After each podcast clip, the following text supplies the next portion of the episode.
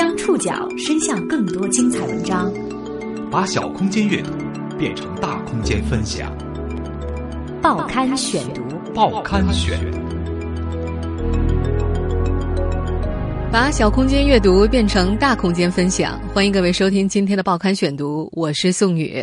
今天为大家选读的文章综合了《东方早报》、《沈阳晚报》、《信息时报》、人民网、腾讯体育以及新浪体育的内容，和大家共同来说说高峰这些年。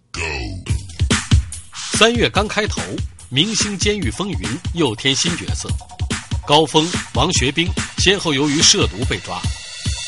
高峰的被抓更具戏剧性，据说是为邱启明出气打伤出租车司机，进了派出所后尿检呈阳性。这些年，作为前国脚的高峰，最为人熟悉的身份不是足球运动员，而是娱乐圈明星。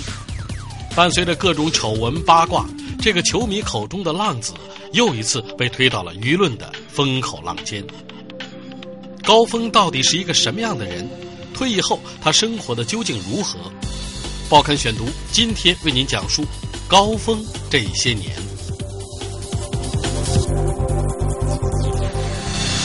二零一五明星监狱风云又开演了，这你一定知道。这不，影像节的涉毒风波还没结束呢。三月九号，一桩伤人案牵出了一桩涉毒案。三月十号下午。上海市公安局黄埔分局发布了一份公告，曝光了关于高峰、聂远等人打人当天晚上的事发细节。来为您说说这份公告的全文。三月九号五点五十分，黄埔公安分局接幺幺零报警称，新锦江大酒店大堂内一名出租车司机遭人殴打。接报后，民警到场将涉案人员高某、聂某等人带至派出所。经警方初步查明，当时五点二十四分许。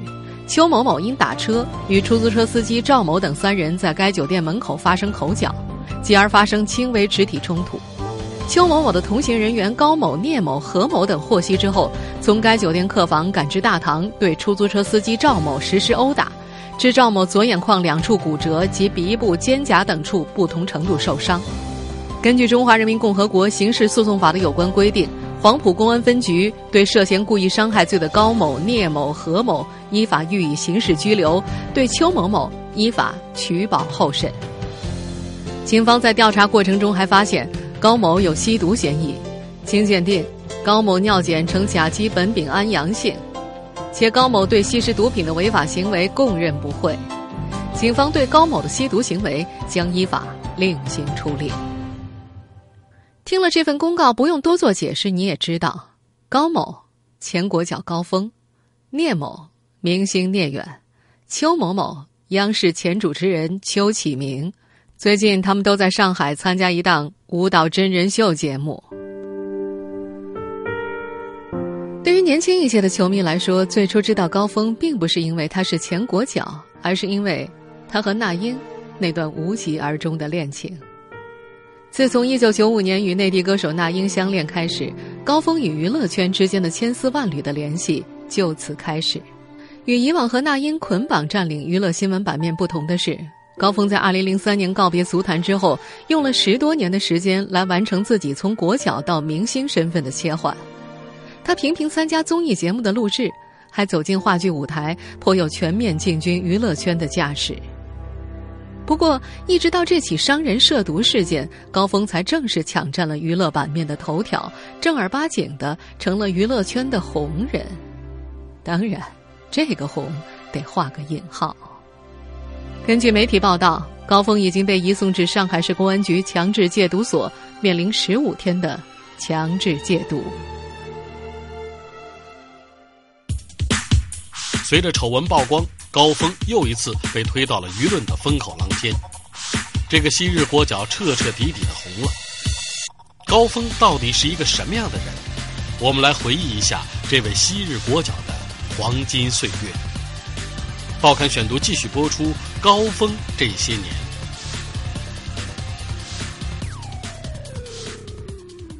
在踏足娱乐圈之前，高峰曾是国足锋线的一把尖刀。在他退役前的那些岁月里，绝对能够称得上中国足球的标志性人物。职业生涯中，他曾效力过北京、重庆、沈阳、天津等多家俱乐部。熟悉他的球迷都知道，高峰是个浪子。虽然今年将满四十四岁，但是他似乎永远都扔不掉叛逆与桀骜不驯。九四年到九六年，在北京国安的岁月是高峰职业生涯的巅峰期。有段时间，球迷在北京工体的铁门上用鲜艳的颜色写满了高峰的名字。那个时候，足球记者帮别人约高峰吃顿饭，甚至还能够拿到五千块钱的答谢费呢。九六年国安主场对阵天津的比赛当中，天津队守门员施连志一脚踹到了高峰的腰上，给高峰的腰部留下了几个明显的血印子。那场比赛，高峰用两个进球报复了对手，帮助北京国安队取得了胜利。他不听话，不好管理，不过也正是这些性格在球场上成就了他。九七年十强赛，国足客战科威特。这场比赛直接关乎到当时的国足能否保留晋级的希望。比赛进行到第八十九分钟，两队战成平局。就当大家都以为会以平局收场的时候，孙继海突然带球反击，长途奔袭摆脱防守球员，直塞右路插上高峰。高峰在禁区前沿右脚一扣，摆脱防守，左脚怒射破门。这个镜头是国足历史上为数不多的红色一分钟。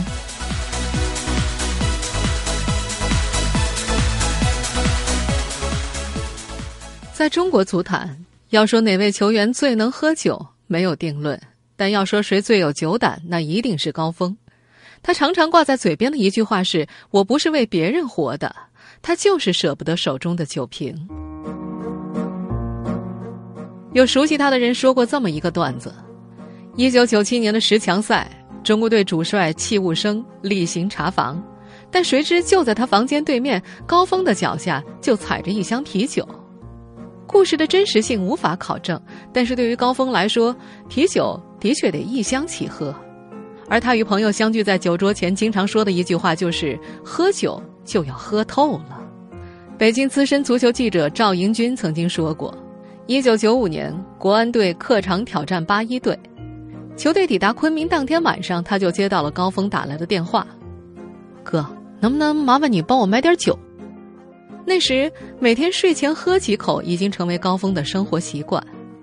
中国足球史上第一位外籍教练德国人施拉普纳多年之后提到高峰，曾说过这么一段话：“高峰，高峰不好，天天只知道 drinking drinking drinking，girls girls girls，喝酒喝酒喝酒，姑娘姑娘姑娘。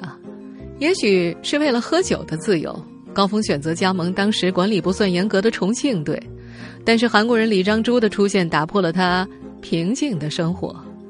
李章洙曾经说过，有一天半夜他去高峰的房间突击查房，他一直在喝，已经喝醉了。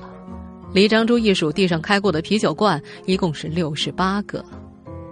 一位熟悉高峰的朋友说，他身体素质异于常人，不管怎么喝，他不长小肚子。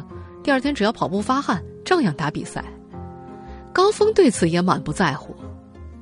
我喝点怎么了？不影响比赛训练就行。在足球场上，我不输给任何人。高峰的职业生涯起步很早，但在三十一岁他就选择了退役。当年外界对他的选择有颇多质疑，有人表示，对于本就不富有的中国足球来说，他的离开是个难以挽回的损失。但也有人觉得，高峰离开了，足坛少了些乌烟瘴气。报刊选读继续播出。高峰这些年，二零零三年二月九号，高峰给球迷发了封退役公开信，信中披露的原因是当年的悠悠体测没能过关。在公开信里，他自述：足球对他来说已经失去了原有的热情和冲动，退役不需要什么理由，足球并不是生活的唯一，自己也可以也应该去寻找足球以外的乐趣。于当时的中国足坛而言，高峰退役一时激起千层浪。有球迷感觉很复杂，毕竟高峰在足球场上曾让很多人疯狂过；也有人很冷静，认为性格决定命运。那时的高峰职业素养已经降低了，总是被足球之外的杂事所困扰。还有人欢呼走得好，他们不留情面地指出，足球会因此少一些乌烟瘴气。零三年，高峰为什么会退役呢？在二零一零年参加郭德纲主持的一档节目时，高峰依然有些愤愤地表示，自己退役是因为足协不公所逼。嗯啊，这个事情说起我说来话长，嗯，我很气愤也。哦，我到现在也是很气愤。我们今天给您一个发泄的机会 你说说，我带你找他们去。在这里，我们得花点时间解释一下“悠悠测试”这个名词，对于新球迷来说有些陌生。所谓悠悠测试，就是要求队员在相距二十米的两个标志物之间，以不断增加的速度进行带有间歇的折返跑。这是一种间歇性耐力测试，是由一位丹麦的体育博士发明的，主要是模拟比赛中频繁出现的加速、减速、急停、转身等动作，在队员达到体能极限时对其进行测试。二零零三赛季冬训期间，悠悠正式引入中国，作为国内职业联赛球员上岗资格标准。自从启用之日起，这项已经被欧洲先进足球国家早早淘汰的体测办法就引起了不少非议，而高峰就是质疑者之一。这个悠悠测试是丹麦马术，丹麦的马术呢，就是竞这个就是技术马术啊，很好的。实际距离是多少呢？是二十五米。嗯。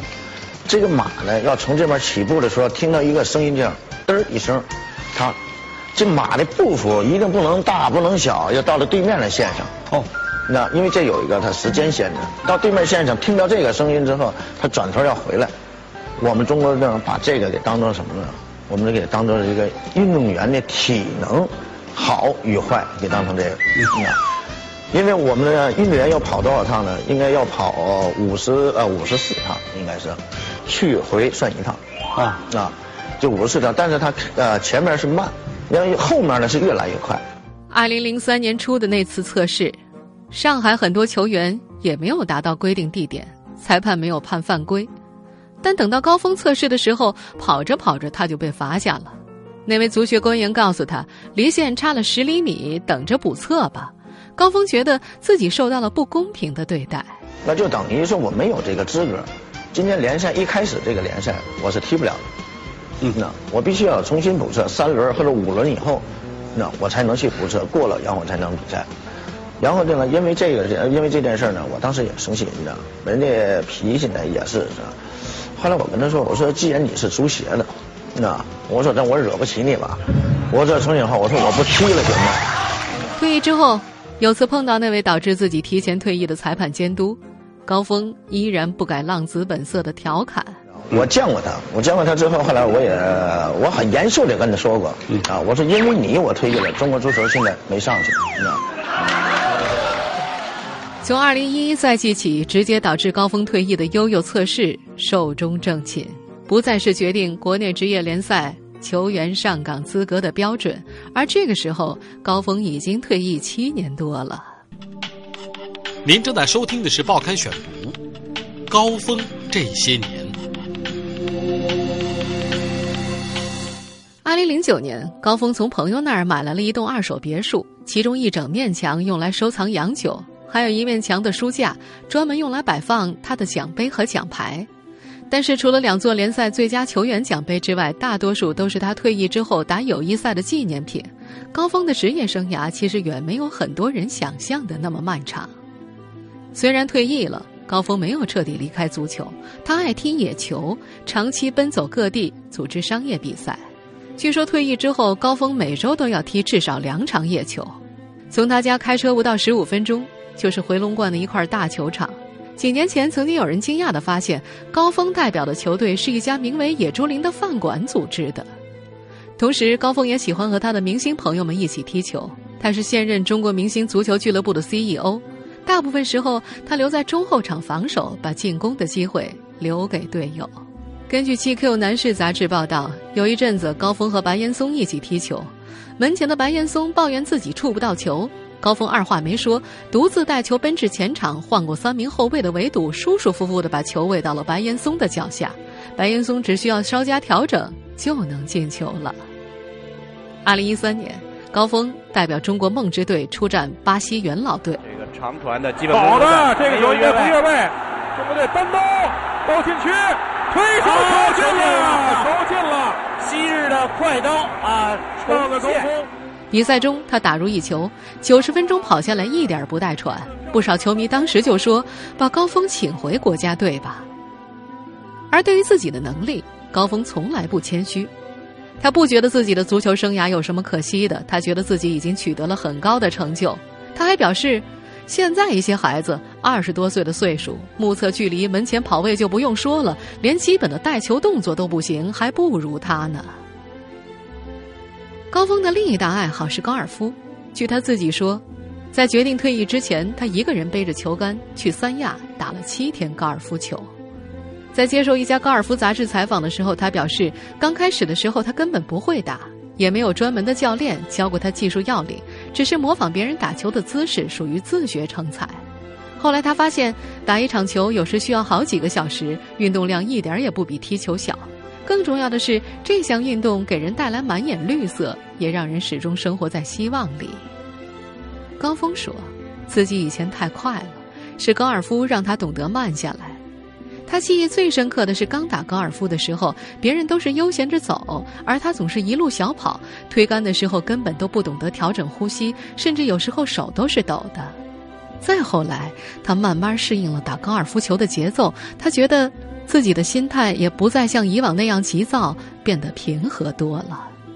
有一段时间，高峰甚至想转成职业的高尔夫球员，但是后来发现并不现实。不过，也正因为这种对高尔夫的痴迷，许多球友都叫他“高尔夫疯子”。作为足球运动员，高峰的职业生涯被称为高开低走，但他这些年涉足娱乐圈的经历可谓丰富多彩。无论是事业线还是爱情线，都能和晚上八点档的电视剧相媲美。报刊选读继续播出《高峰这些年》。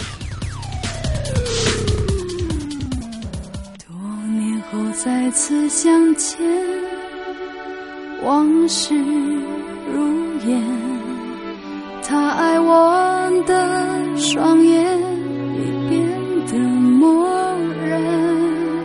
高峰那段广为人知的爱情戏，始于歌坛天后那英。两人从一九九五年相恋，二零零四年产下一子。没想到近十年的感情没有开花结果。在那英即将生产之前，高峰被爆出与酒吧歌手王娜文早有一名三岁的私生子。根据王娜文爆料，两人的恋情开始于两千年。高峰告诉他和那英分手了，于是两人开始了同居生活。高峰在她怀孕初期并没有异常，到了孕期四个月的时候态度大变，避而不见，甚至到王娜文生产的时候，高峰仍然不愿意接她的电话。对于这桩事，高峰承认与王娜文有过不检点的行为，但是不承认自己是孩子的父亲，拒付抚养费。王娜文感到委屈，只能够相约法庭见。这起争执最后展开了验 DNA 的狗血桥段。还有知情人士爆出，检验的过程当中，高峰未敢和孩子相见，颇有擦肩而过的意味。而那时那英的角色是高峰背后默默支持他的女人，两人还抱着新生的儿子一起亮相，似乎强调关系不变。只可惜，私生子事件过后，高峰和那英的关系又出现了一个女三号田海蓉。二零零五年七月，高峰被曝在高尔夫球场上与田海蓉结识，两人表现亲密。虽然田海蓉否认绯闻，但是高峰终日绯闻不断，甚至传出再度出轨，这成为他与那英最终分手的导火索。多年后再次相见，多么伤感。我坐在他的面前，局促。此后，那英和高峰各自步入婚姻的殿堂。那英二零零六年十一月与富豪孟彤在温哥华注册结婚，而高峰二零一一年也和同为东北人的昔日同学范春玲结婚了。当看客们都以为两人是二婚，并且经常用前妻、前夫等表述来介绍双方的时候，高峰竟然高调的表示与范春玲的婚姻是他第一次结婚，还叫嚣都弄不清楚别人领没领证就胡说八道。那个时候，网友才恍然大悟，原来那英和这个男人厮守了十年，生了一个孩子，连名分也没有。虽然娱乐圈里的口水纷争都在指责高峰，但是高峰这个人在朋友面前的口碑还算不错，圈内的说法就是特仗义。与那英情变多年，他始终对外界三缄其口，每逢遇到媒体提问，他的回答都很相似。大老爷们儿对曾经爱过的人说三道四，那是老娘们儿嚼舌根儿的事儿。让我心酸。其实退役之后的高峰已经变得平静了许多，他在自己的二手别墅前和妻子一起种了豆角、黄瓜、西葫芦，在家里他也开始学会喝茶而不是喝酒。按照他自己的话说，夜总会已经四年没去过了，门在哪儿都不知道，都玩过了也知道怎么回事，没什么意思。他也曾经涉足生意场，但到底不是这块料。在二零一零年那档采访当中，他自曝第一次做生意就赔了四百万。第一次做生意就实际上我赔了四百多万。卖什么赔成赔成这样？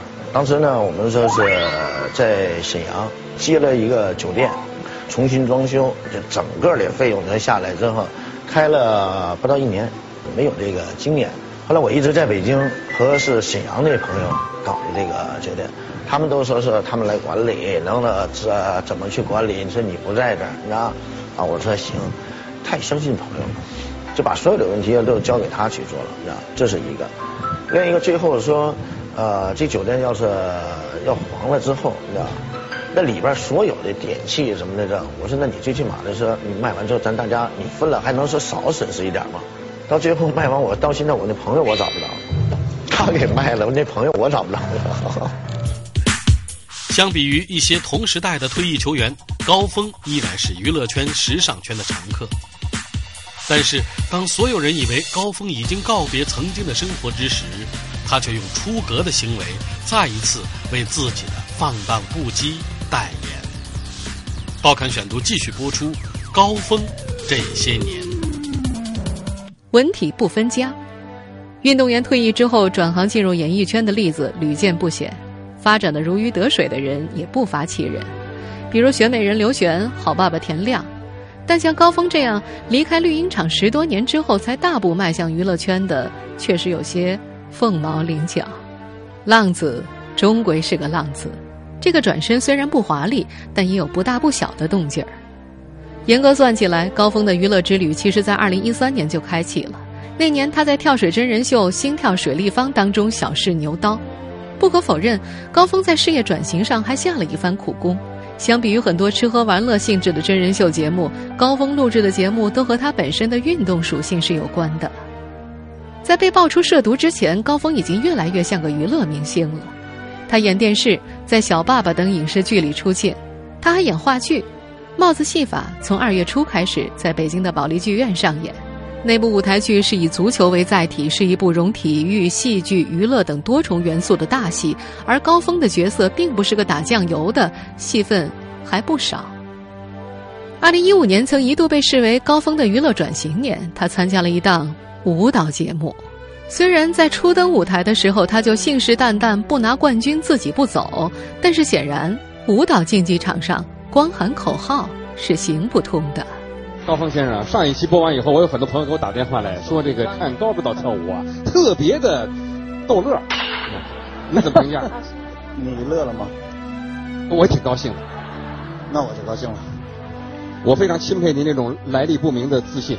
有人说他是整档节目当中跳舞最难看的，但是因为嘴皮子利索，这个有着球星相声演员之称的四十四岁的男人，屡次凭着高高的人气被观众拯救。还大言不惭自己是跳的最棒的。我已经很努力了。你见过什么叫天才吗？那个就是我。说的比跳的好。外界对高峰的这个评价听起来挺欢乐的，但各种无奈和尴尬，相信只有当事人才知道。但是，当所有人以为高峰已经告别曾经的生活之时，他却再次用出格的行为为自己的放荡不羁代言。